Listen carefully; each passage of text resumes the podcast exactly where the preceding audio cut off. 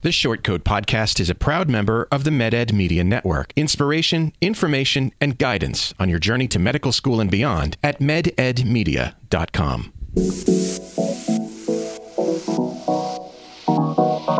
Meandering in the margins of medicine, it's the Shortcoat Podcast.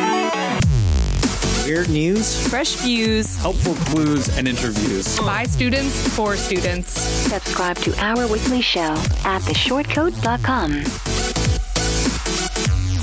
Welcome back to The Shortcoat, a podcast of the University of Iowa Carver College of Medicine. I'm Dave Etler. With me today on the show, in the studio, which is super exciting to me, is Tim Maxwell, M4. Hello, everyone. We got M4 Austin Kazarian. What is up? We've got uh, Gabe Conley, an MD MBA student who will soon be back in the in the clinic, I think, right? Yes, sir. Back in July. Pleasure to be here, Dave. And then joining us in the form of ones and zeros, Joyce Wahba, who is Hey everyone. in an airport. Where? Where? Which airport? An undisclosed location. In an undisclosed location, Denver, actually. Denver. Got a solid six and a half hour layover. Well, I'm glad we could give you something to do other than going to the like Walden Books for the fourth time. Of all this airports, is much though, that's better. not a terrible one to be stranded in, right? Kind of like that one. Yeah. Too bad. Well, I'm glad you're here. Today's episode is sponsored by Panacea Financial, a division of Sonabank, member FDIC. Panacea is banking for medical students and doctors, so it's nice for them to you know, sponsor us. I'll tell you more about them and their match day giveaway of $500 to medical students entering the 2021 match later in the show. These guys in the room with me today, cream of the crop, ladies and gentlemen, and non binary friends. Joyce, I'm glad you made the extra effort to join us while you're on the road because I feel like that shows commitment to the show. And I appreciate that. The reason she wanted to be here today is so she could talk to us about a new course that Austin and others have put together for med students and why it's important to try to do something similar at your school. Austin, I got to think that a while back you just looked around and you were like, hey, you know what? Medi- You know what medical students need? They need more things to learn. You know, you're right. So from uh, M1 year, I kind of realized that it seemed like some of my colleagues didn't understand the financial obligations of a medical degree. I actually did a survey of the least likely topics that a medical student would want to learn about, and that topped the list. So I said, "This is what we need to do," uh, and we sat down and I I tried to push the financial learning on my classmates a few other ways, and they kept resisting it. So I figured putting it into the curriculum was the best way to to make them do it. Yeah. So so you what exactly have you done then? Yeah, even though you can kind of think about two hundred thousand dollars as the average debt load, the the real weight of that doesn't set in until you're done. I think. And I tried to do a couple lectures and surveys, and I've been working with the financial aid department. I think Chris has been on here a number of times, who's phenomenal. Yeah, Chris Rowling, our financial services uh, advisor, he does a lot of work with students on their uh, debt load and their their loans and Yeah, things like that. he's incredible. And then at the end of the day, I said, you know, I I think that a course would be the best for these M4 students that are going to be going to a new place, finally making money after a zillion years, having a lot of loans, and they need to learn about how to manage that. And I sat down with the Chris and scoured around all over Iowa City to find somebody to teach the class, and made it happen in about six months. Who did you uh, find to to help teach? So the teacher is this Dr. Scott Trular, who's a private practice radiologist and adjunct professor, who I got through a reference of another doctor that promptly rejected my offer to teach the class. So kind of a silver lining there. And he's also got a master's in personal finance, and I couldn't think of anybody better to teach this course. Yeah. Also an MBA. Yes. Very qualified for the teaching gig for sure. So it's mostly focused on loans. Oh, okay. So the course itself, it's a two week course. It's very abbreviated. It falls in the two weeks after match day. So students have their matched institutions benefits, salaries, location, housing options. They're going to have their ultimate debt load. And you look at everything in the realm of personal finance from insurance to budgeting to taxes to managing your loans, of course and choosing whether to buy or rent. And really, you create a personal financial portfolio to launch your financial career as you start residency.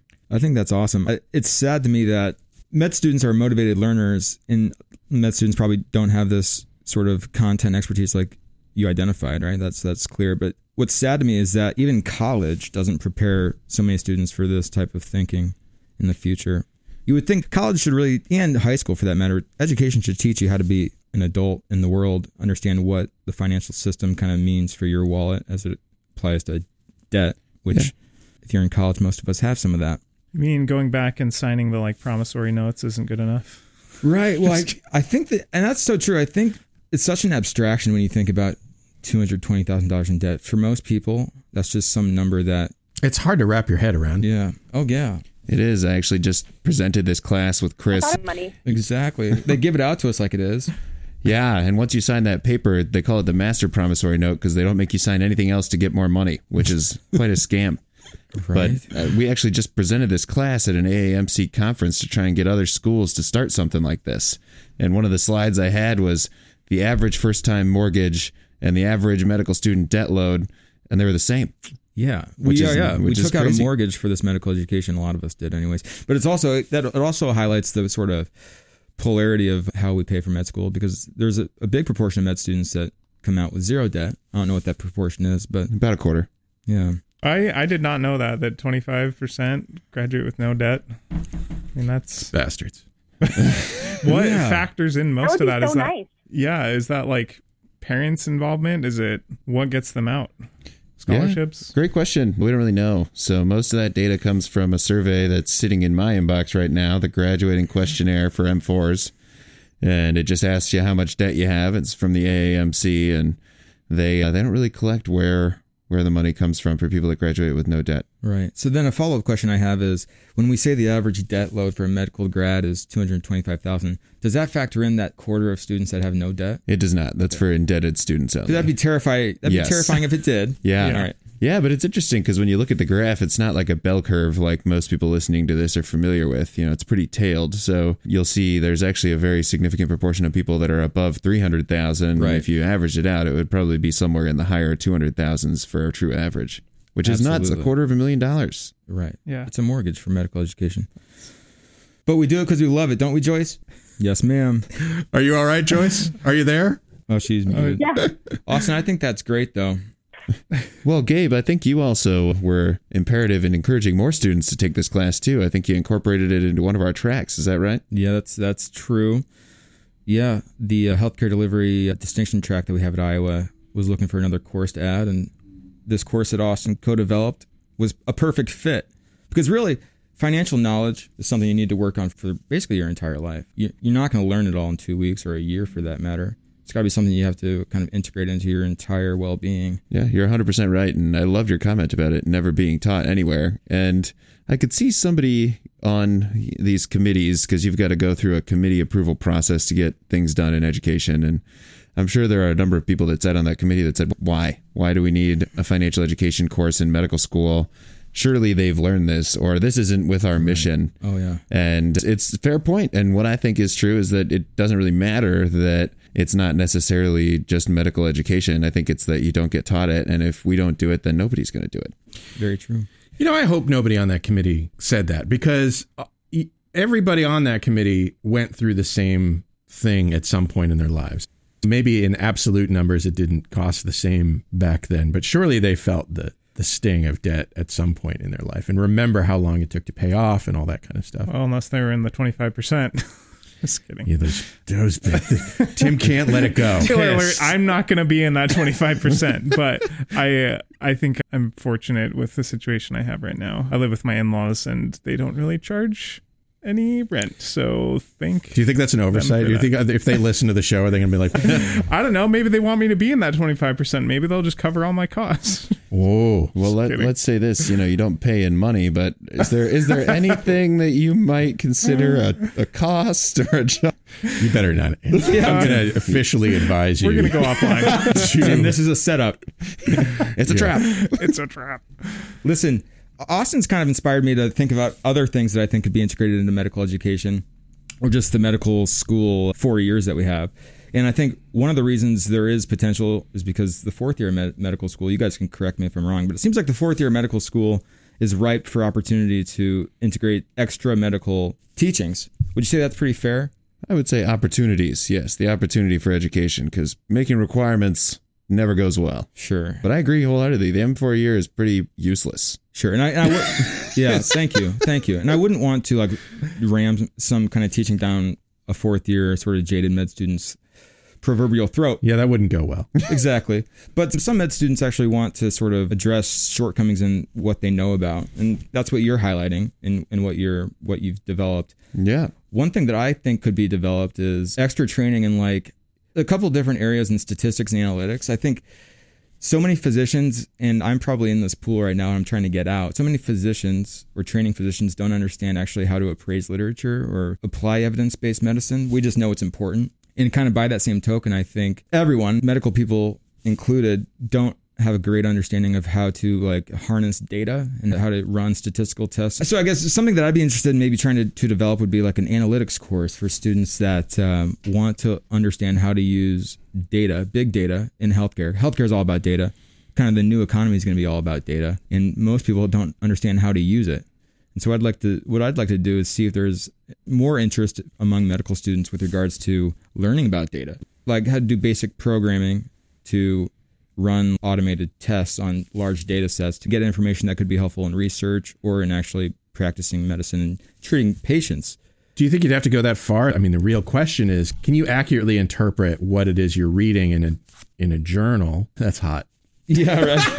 I think so. So that, there's kind of two needs in my mind. For one thing, a lot of physicians don't know how to correctly and consistently use a system to appraise literature. And Yeah. actually, and, I, and I'm in this pool, and I want to get out. I think, yeah, I Part think most people are in this pool. I, I think most of you, and even me, understands what a p value is and the importance of that. But We that's know, yeah. base. That's like the Yeah, super basic level of.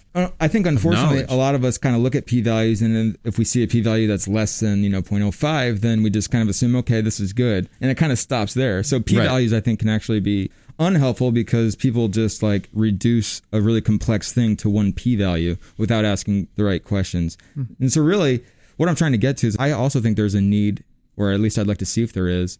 And one thing that I was told by a professor I was talking to is that any professor or administrator can go to leadership and say, "Hey, I think there's a need," but it's most valuable if students if students say, "Hey, this is something we want that we're not getting."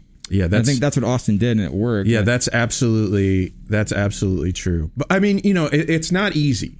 And I think Austin, you can tell us a little bit more about what you had to do to get approval for this. Yeah. So um, I, I agree wholeheartedly, Gabe. I think if you've got an idea, you really need to have a student advocate, or pushing it through the committees is not going to be quite as smooth.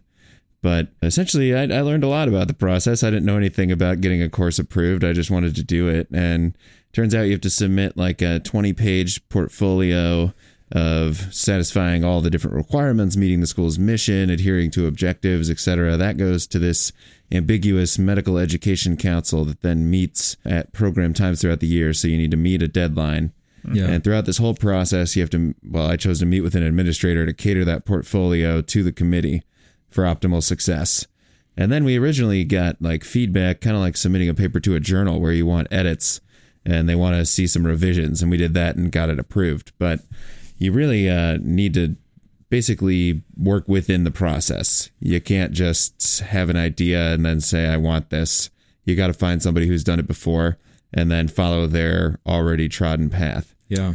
Yeah, and I always say that the worst possible thing you can do is propose something and then just expect it to happen. I mean, Oh, for sure. Correct. you know, that's sort of that that's not how it works. You know, you propose something and then you make it happen because nobody else is going to make it happen. Everybody everybody's too busy to Absolutely. to just wave a magic wand and, you know, make it go. Yeah, just do it. Do it. Just do it. yeah. well, first I'd have to see just with this analytics thing, I'd have to see if students actually care, and maybe they don't. Well, here's um, here's the interesting thing, Gabe. You know, some of your comments, like physicians might not know how to interpret statistics. I might push back on you because if you remember back in the day, we had. Well, I really enjoyed them, although similar to finance, that was not shared by most of my classmates.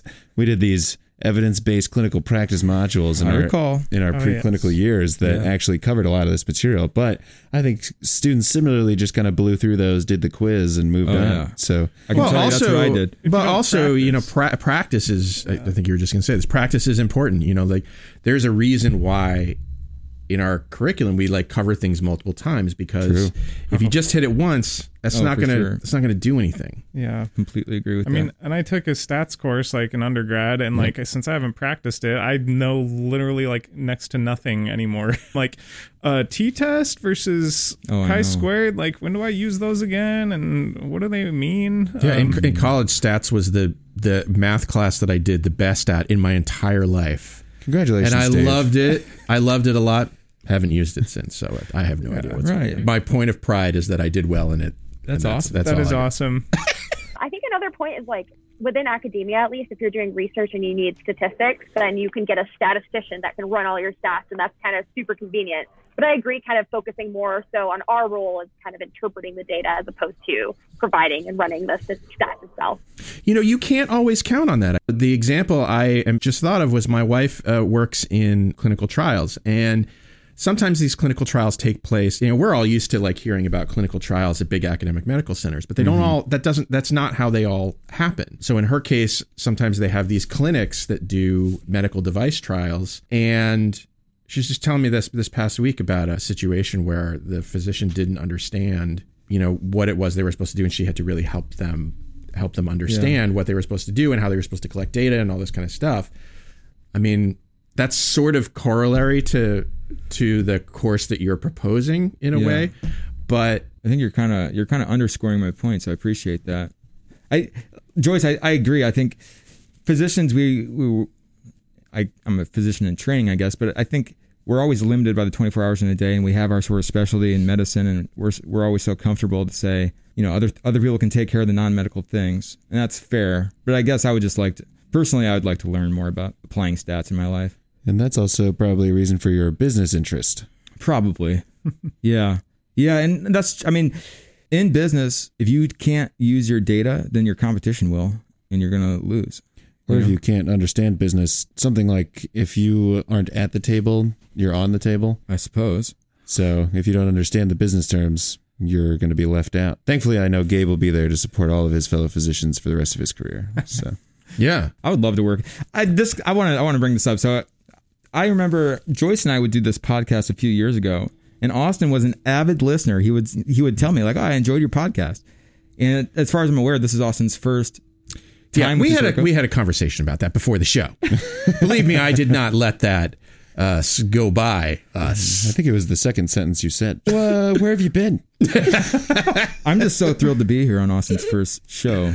I mean, it was it was actually a really embarrassing story. So in our like activities fair that we have the first orientation week of our med school, I, I've listened to every episode of the short coat, which is em- embarrassing in and of itself, but also awesome. So I saw short coat podcast banner. It's like, oh my god, it's, it's Dave Etler. and I walked over and I was like, "You're Dave Etler," and he was like, "Yes." And I was like, "This is so cool! I've listened to every episode of the Short Coat podcast." Let's He's be like, fair. It was probably more like, why, yes, Yeah, yeah. it actually had a deep booming essence, mm. reverberated throughout the hallways. And he was like, "That's awesome." And I was like, "Oh, stupid! This is Dave. You got to be cooler, Austin." And then I, I took three and a half years off, and, and here I am. And so here we are. and now you're here to talk about all your accomplishments. Future urologist. something like that. Yeah. What can I say? Anybody who's out there thinking about specialties, stop now. You've heard about urology. That's all you need to know. It's the best specialty. It's got the most penises. It's By far, by far. by far and away. And what else could you ask for? Well, good. There's no easy transition. I don't that. know what to say, I don't know what to say other than I appreciate your fanboying and I do, you know I, I do miss having people come for interviews and having them sort of walk because the interviews happened like practically right outside my door mm-hmm. and they would walk by and, and say hello and I, I miss that can't wait to get back to to in-person interviews so that so I can say hi to people because I like I like I like hanging out with people You're missing your fame. Is that what I'm gathering? Okay. that is that is the more accurate way to put it. I want people to come in and fanboy me. or girl. Fan girl. That's fine. Love it. Austin, ha- so so you wanted to learn about this, but you am I correct in thinking that you already had some knowledge of this stuff? I mean, is that why you wanted more? Yeah, that's correct. So, but I didn't have any formal training in it. So I think that's what stops a lot Well, I was going to say, how did you how did you learn this stuff? I mean, there's a lot of resources out there. I mean, there's of course the dreaded books, And then you've Ew. got yeah, gross. Hmm. ugh. But there's also a great website for physician finance, the White Coat Investor, that has a lot of related links, and that's mm-hmm. just a great jumping off point. And I basically would, as we've kind of alluded to, necessity is kind of the origin of most people's decision making. So I had to learn a lot about finances in undergrad and growing up out of necessity because that was just the situation that I was in. And when you really have to learn about it, you learn how little people around you understand it. Oh, and no more, no place was that more evident than coming to medical school because I think everybody was very happy to push that away for another four years. Well, it does seem like when you're in the beginning, it does seem like, oh, that's A, so far away. B, I got a lot of other shit to do right now. And like, see, that's just so And I, depressing. so, I, but I like that. I like fitting it into the fourth year because you're right. Fourth year is well, I wouldn't have put it so bluntly, but f- there's room Yes. There's in the room. fourth in the fourth year right now. In fact, that's what we want fourth year to be for you is a chance to sort of explore additional topics relevant to your career and to your and to your life. So I you know, that's one reason why having these options and and creating these options is a good idea for us. and you know, it's you. The Carver College of Medicine is just excellent for incorporating student feedback. I, I look at back on my career, and I think I I can't imagine that there's a place that does a better job of reaching out for student feedback or incorporating student ideas into their curriculum than. Did you have a career before- I mean, I worked in in research, and I was at a couple different institutions, but I've had a lot of friends that go through various medical schools, and you just don't get any kind of reception um, to new ideas or really caring what the students think than than you do at Carver. It's just kind of like, well, do what we tell you. Yeah.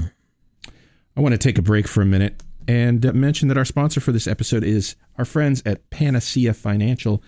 Panacea Financial was founded by two young doctors because they found other banks' business practices were incompatible with the physician lifestyle. What is that lifestyle, do you think, like, Gabe Conley?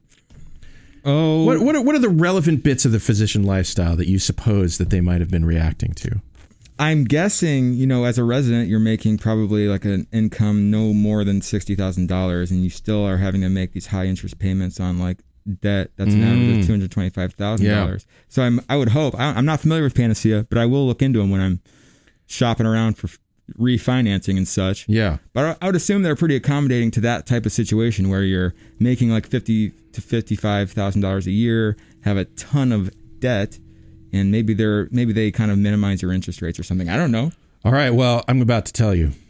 Please do. I That's- noticed that you didn't that's- ask me about it this time. That's how this works. I, well, I, you know, I like to spread out the the quiz. Yeah, they, they were frustrated by other banks' high interest rates, their cosigner requirements, their restrictive loan terms, uh, the flat out rejections, inconvenient access to customer service. So they built banking specifically for doctors and doctors in training.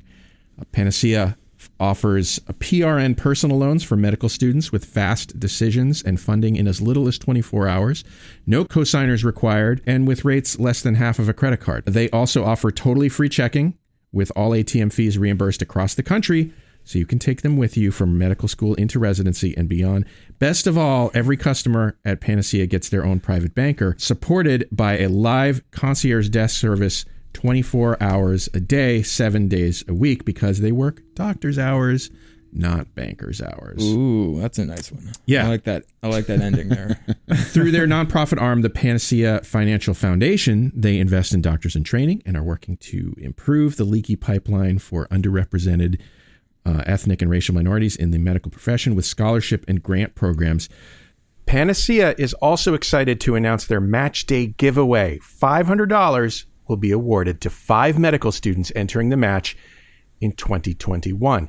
Entry is free. Students can enter the giveaway on their website until March 31st, 2021.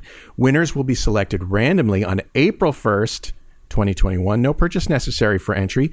Go to panaceafinancial.com slash matchday to learn more. Panacea Financial is a division of Sonabank member FDIC. That last bit, very important. very important. Excellent. Was like, that's cool.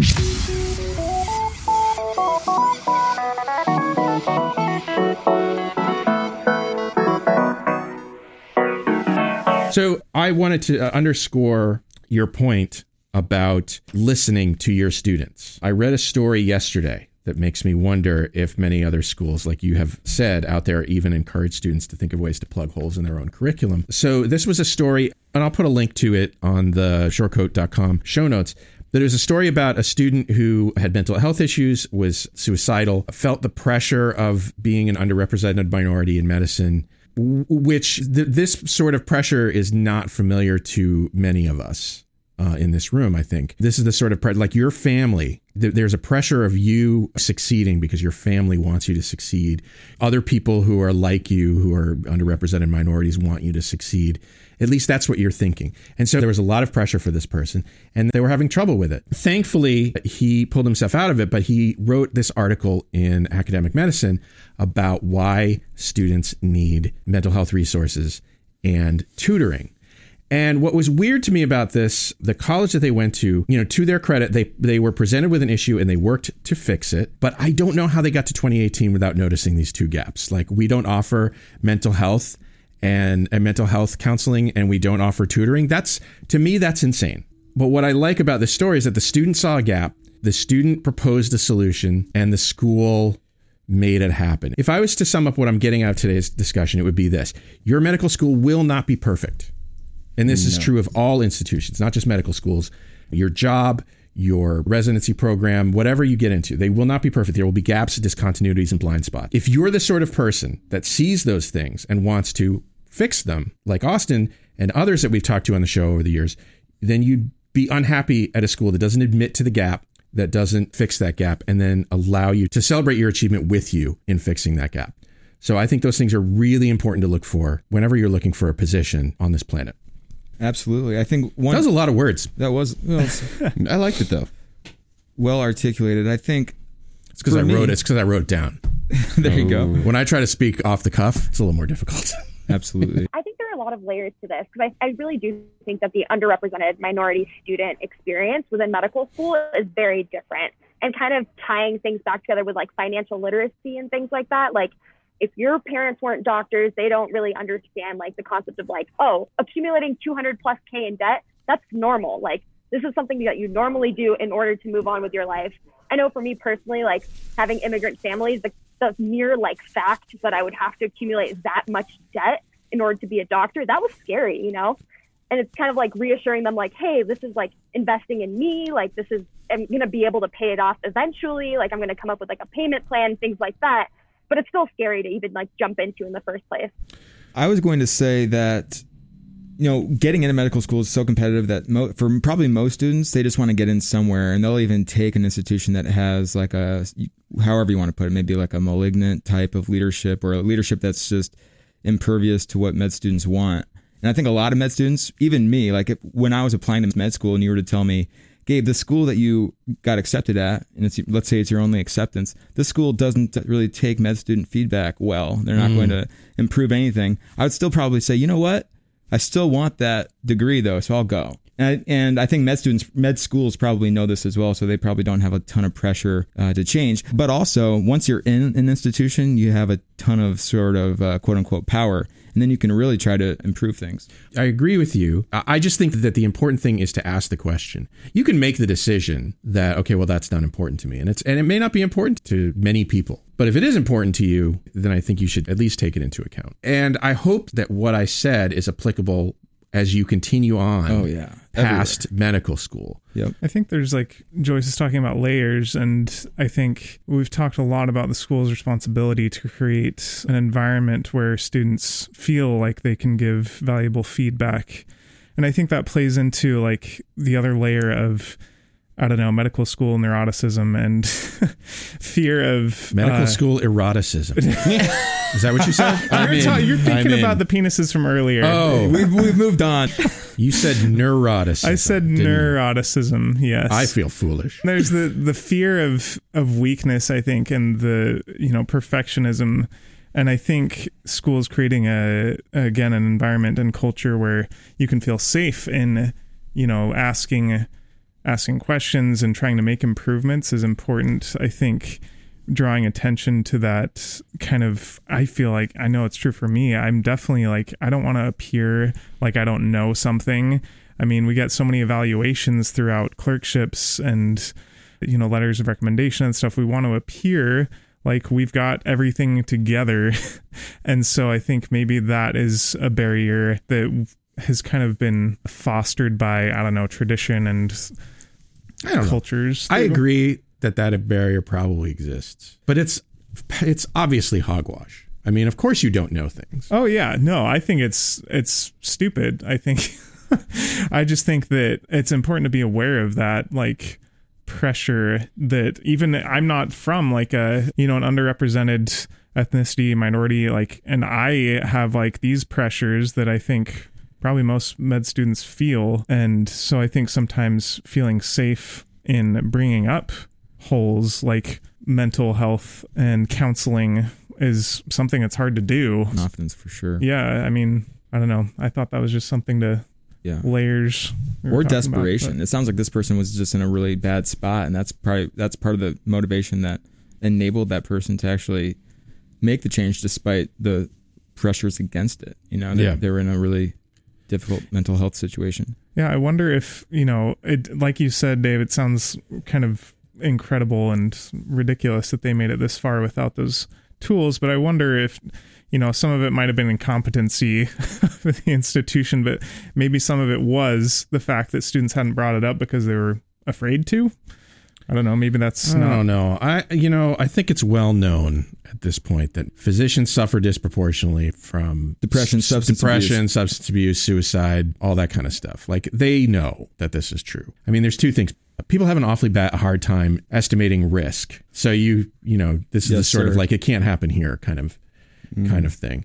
And then you know number two, my experience is that people don't act until something bad happens, and that's also part of it. So I don't know. Maybe thinking that they should have acted earlier. It's hard. It's just hard for me to believe that this has not touched this institution before. It's it's basically everywhere. Yeah. So Yeah. That's very hard to believe. I also think that it's really a pertinent discussion here just because I'm looking, I know most of you can't see me, but I'm looking into Dave's office right now and he has a suicide prevention hotline magnet on his desk. yeah, People know about this and, uh, you know, providing that kind of safe space and the opportunities to reach out to somebody to help you is so, so important. So if you are a student at an institution that doesn't have those things, now's your, your chance to reach out and be that change. yeah. Go to uh, exactly. Go to the you know go to the shortcoat.com. Look for the show note that I'll post on that and the, on that article, and then you can get the academic medicine article the student wrote and make it happen at your school. You can be a culture changer. That's right. It's hard, but That's you right. can do it. It I ain't love easy. that. It ain't easy. The other problem with being a change agent is that you're not always thanked for Right. for bringing up problems. But No, you're not. Yeah, well said.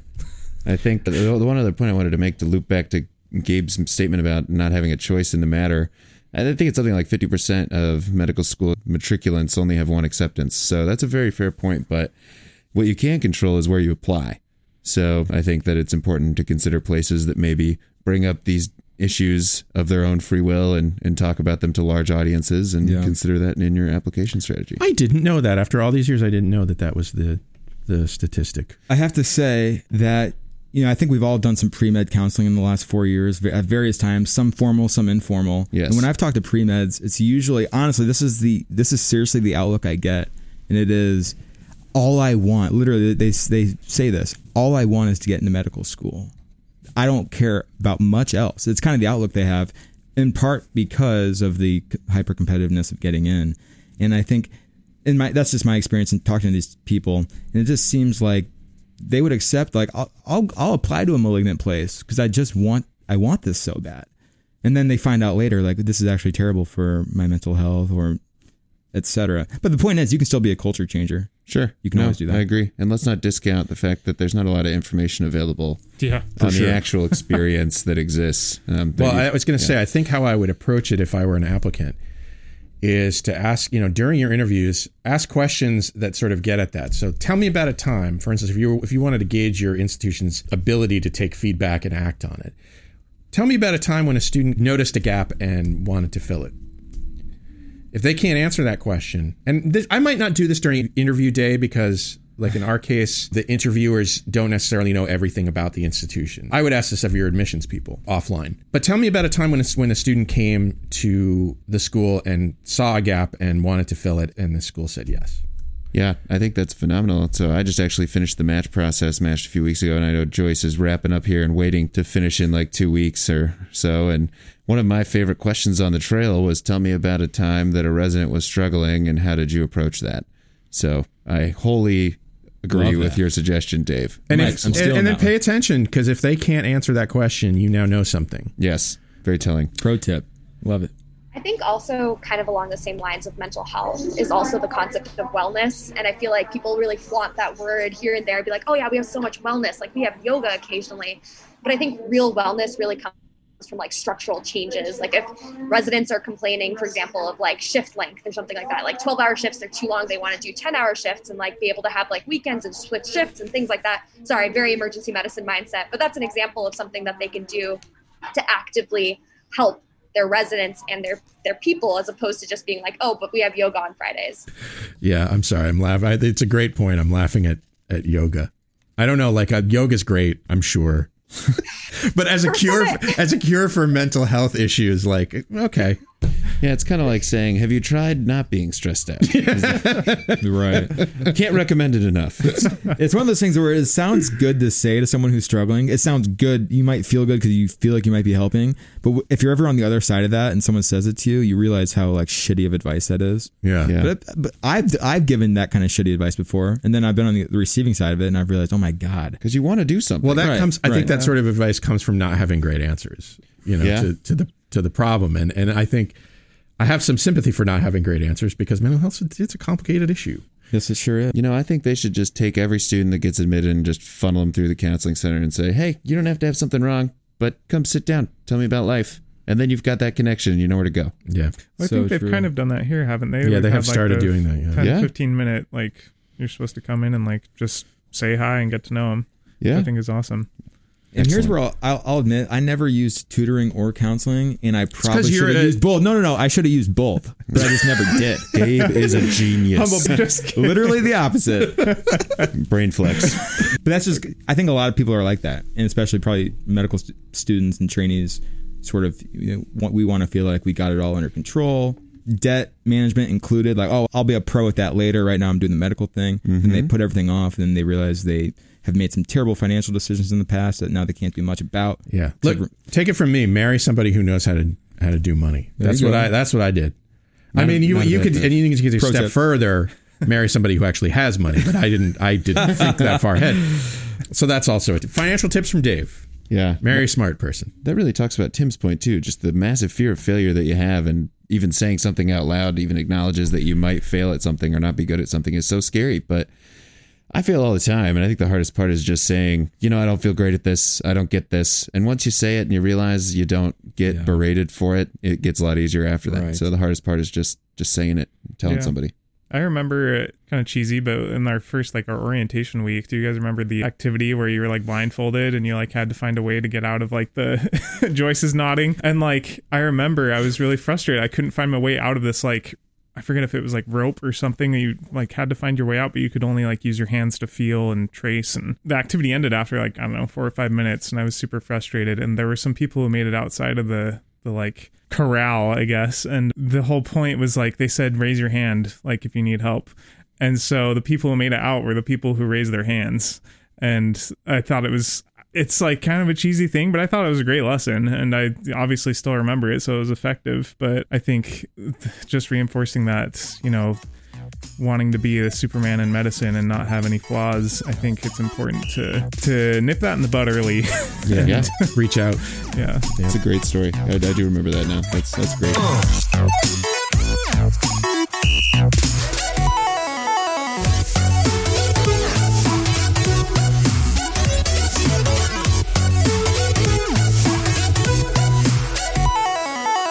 Guys, I wanted to uh, shift gears a little bit uh, and give you a news quiz. Okay. Some things that happen in the news. In the newspaper. Yeah, in, in the news, in the newspaper, on the wireless, I heard it. What's a newspaper? So let's see if you can. It, let's see if you know these things that have happened recently, mm-hmm. and just give you a timeline. I guess in general, these things are this past week back through mid February. So, all right, this week a Sacramento plastic surgeon fought back after a video he was in went viral last week. What was the video that forced him to take up arms against cancel culture? He was doing surgery while in traffic court. Yes. Ah, I did see that one, actually. Yes, the Zoom it. video of his traffic court hearing in which he appeared from an operating room.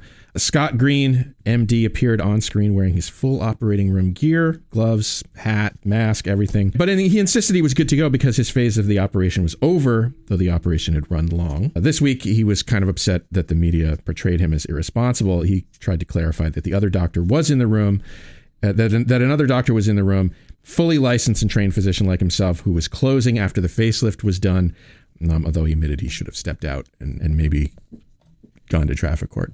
But Wow, I missed this. Just send your lawyer. What are you doing? Right. plastic Sounds like he was surgeon. trying to flex. Oh, Judge, I, I didn't see you there in the operating. I'm vastly improving someone's life right now. Uh, thank you for this opportunity to talk about my speeding ticket. I have nothing else to do. Or ask the judge to come to the OR or something. Yeah. Uh, All right. Cancel culture. That would be an interesting discussion for another time. Never would. That box, that the Pandora's box in the It's- corner, Tim. It's a box. It's actually relevant for your profession, the show, We could dig into it. everything. I mean, it's it's a it's a thing that It's a thing. that I'm not sure I like. Is it a good thing? Yeah, well, for one thing, Tim, you did it. I'll, let me just say one thing.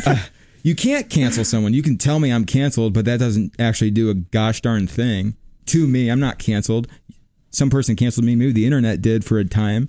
What's I think what's scarier is kind of the doxing that can happen and sort of the, the real violence that can occur. Like, let's say someone gets canceled, and then a whole bunch of people like share their address through sort of hacking types of things, getting their IP address and such, and shares a lot of personal information about these people and then kind of spreads that throughout and then they get threats. That's really scary. That's cancel culture. But the idea that you can cancel me, I think is counterproductive because it's for one thing, it's not true, but it also kind of destroys a bridge. And so now now we're enemies as opposed to two people who disagree about something that we could perhaps fix. Yeah. Well, I would love to dig into it. I just think that the idea that somebody's going to be perfect today or, you know, whether it's 100, 200, 300, however many years ago, like if perfection is the standard, then we're going to have nobody left standing at the end. I think so. This the other thing that happened just uh, uh, this past week was the the Dr. Seuss Foundation uh, Yeah. took back some books that or stopped selling some books that had racist depictions in them. What I think is interesting about that is it doesn't seem like there was an effort to cancel Dr. Seuss.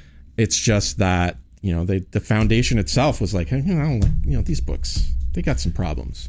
Maybe we don't need to sell them anymore. Yeah. And so I think that's like the all. I I don't know what to take away from that other Yeah. than other than that cancellation is not necessary. Yeah, I you think know, with like that, everybody does things in their lives that they didn't that that they wouldn't have appreciated. Some people do actually awful things in their lives that mm-hmm. true that they would like to that maybe they would like to take back. I don't does that invalidate their entire existence, their entire body of work, their value to society?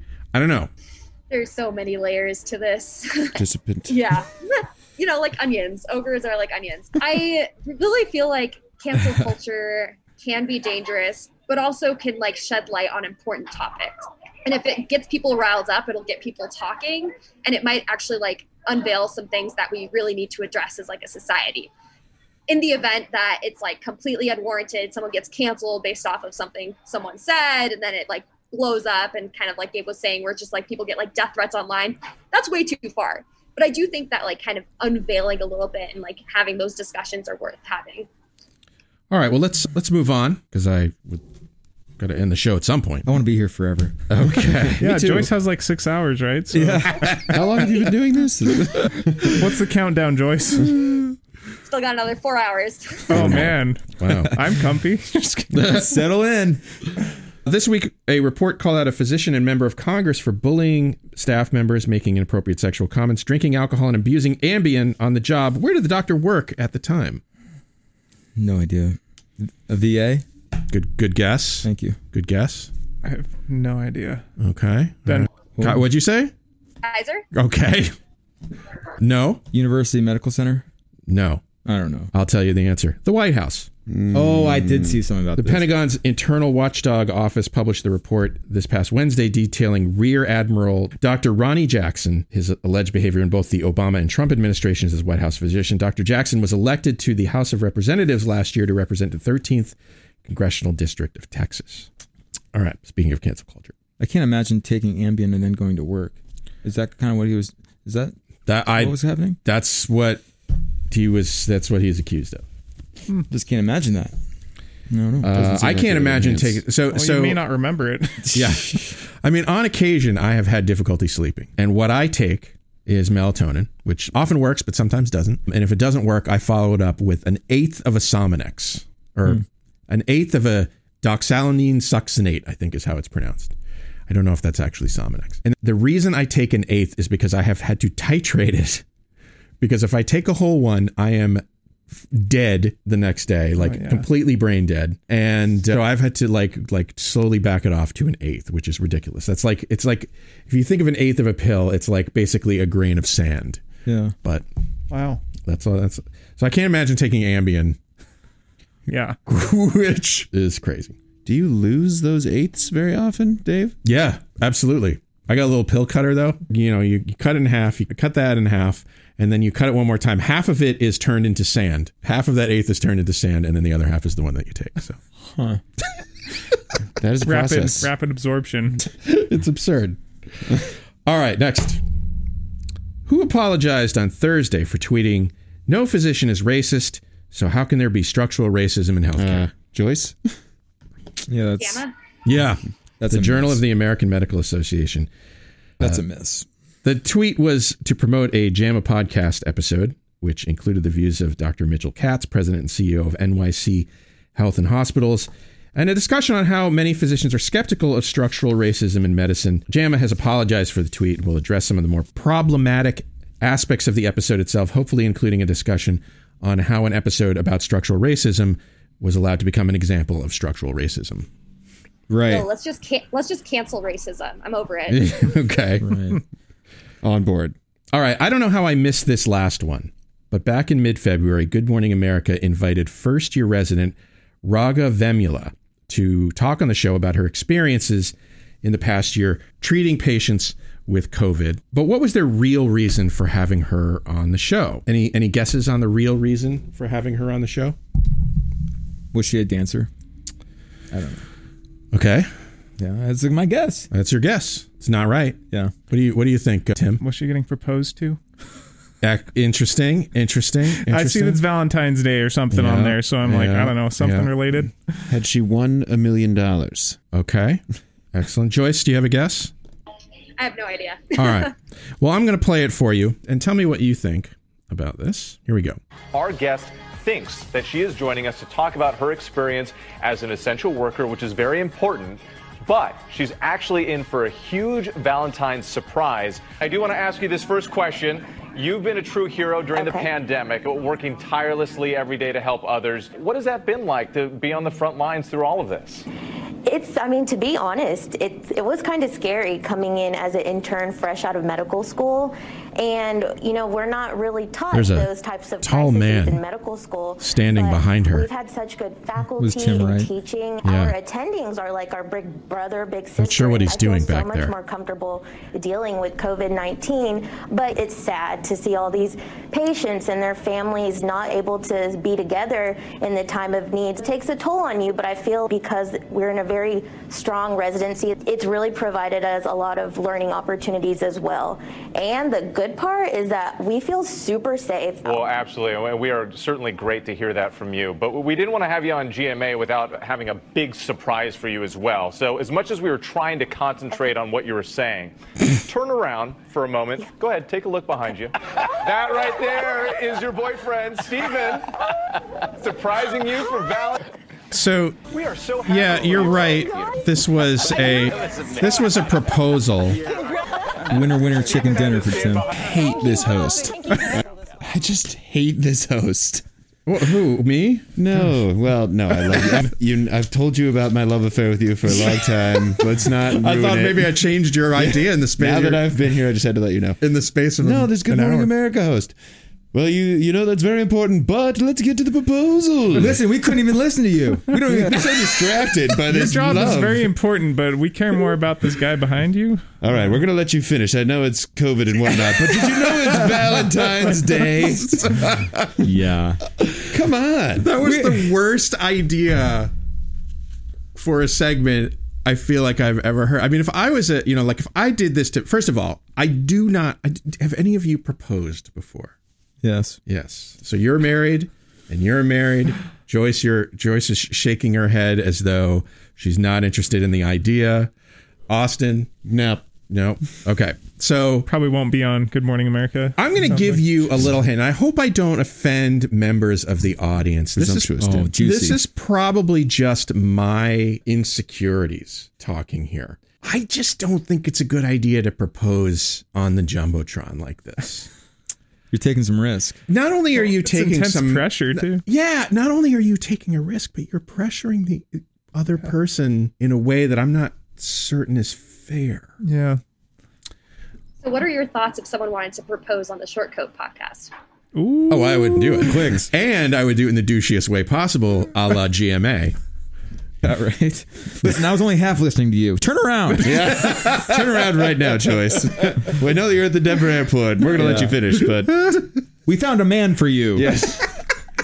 Over there next to gate B3, you'll find your husband. He's 6'2", he has a job. He's standing directly behind you, looking over your shoulder. That was the creepiest part of it. I mean, Yeah. That was Uh, weird. Yeah, I was like, is he supporting her? Is he waiting to murder her? What's going Is on? this a bodyguard? Yeah, what what about that? I mean, so what is the thought process? Talk about all of the difficulty of treating COVID patients and starting your medical residency to get you in the mood for to for Valentine's right. Day. and So people romantic. post- You know, there's this joke Aziz Ansari does that I can't recommend people go listen to enough about this guy proposing at a restaurant with unlimited breadsticks, and I thought that was bad. this definitely is worse than that. Definitely. Couldn't they have had him like walk up after she had finished or something? You know, like I don't know. Yeah. Like it feels like it feels like there's a number of ways that this could have been done differently. Yeah. Uh, I mean, or like- maybe not at all, but it's 2020, but you know, I don't know. This one I feel like you could have seen coming.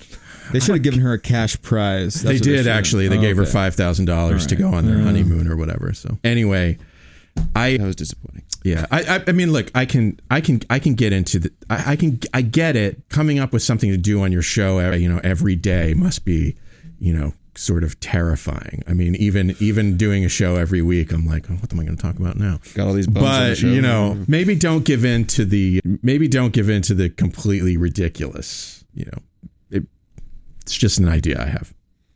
All right. Agree. For what it's worth, that's our show. Tim, Austin, Gabe, Joyce. I'm sad. Thanks for being This on was- the show today. This was great. No, it's it's hard to sign up. There's it's so full for like well, ever. Uh, You're so popular, Dave. how about this? Just propose some extra ideas to me. Make them happen.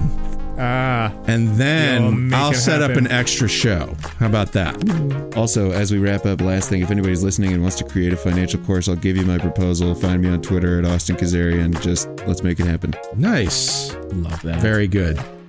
And what kind of impacted bowel would I be if I didn't thank you, Shortcoats, for making us a part of your week? If you're new here and you like what you heard today, subscribe to our show wherever fine podcasts are available.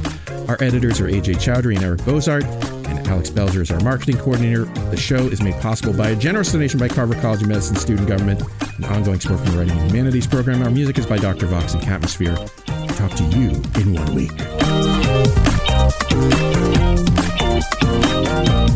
Thank you.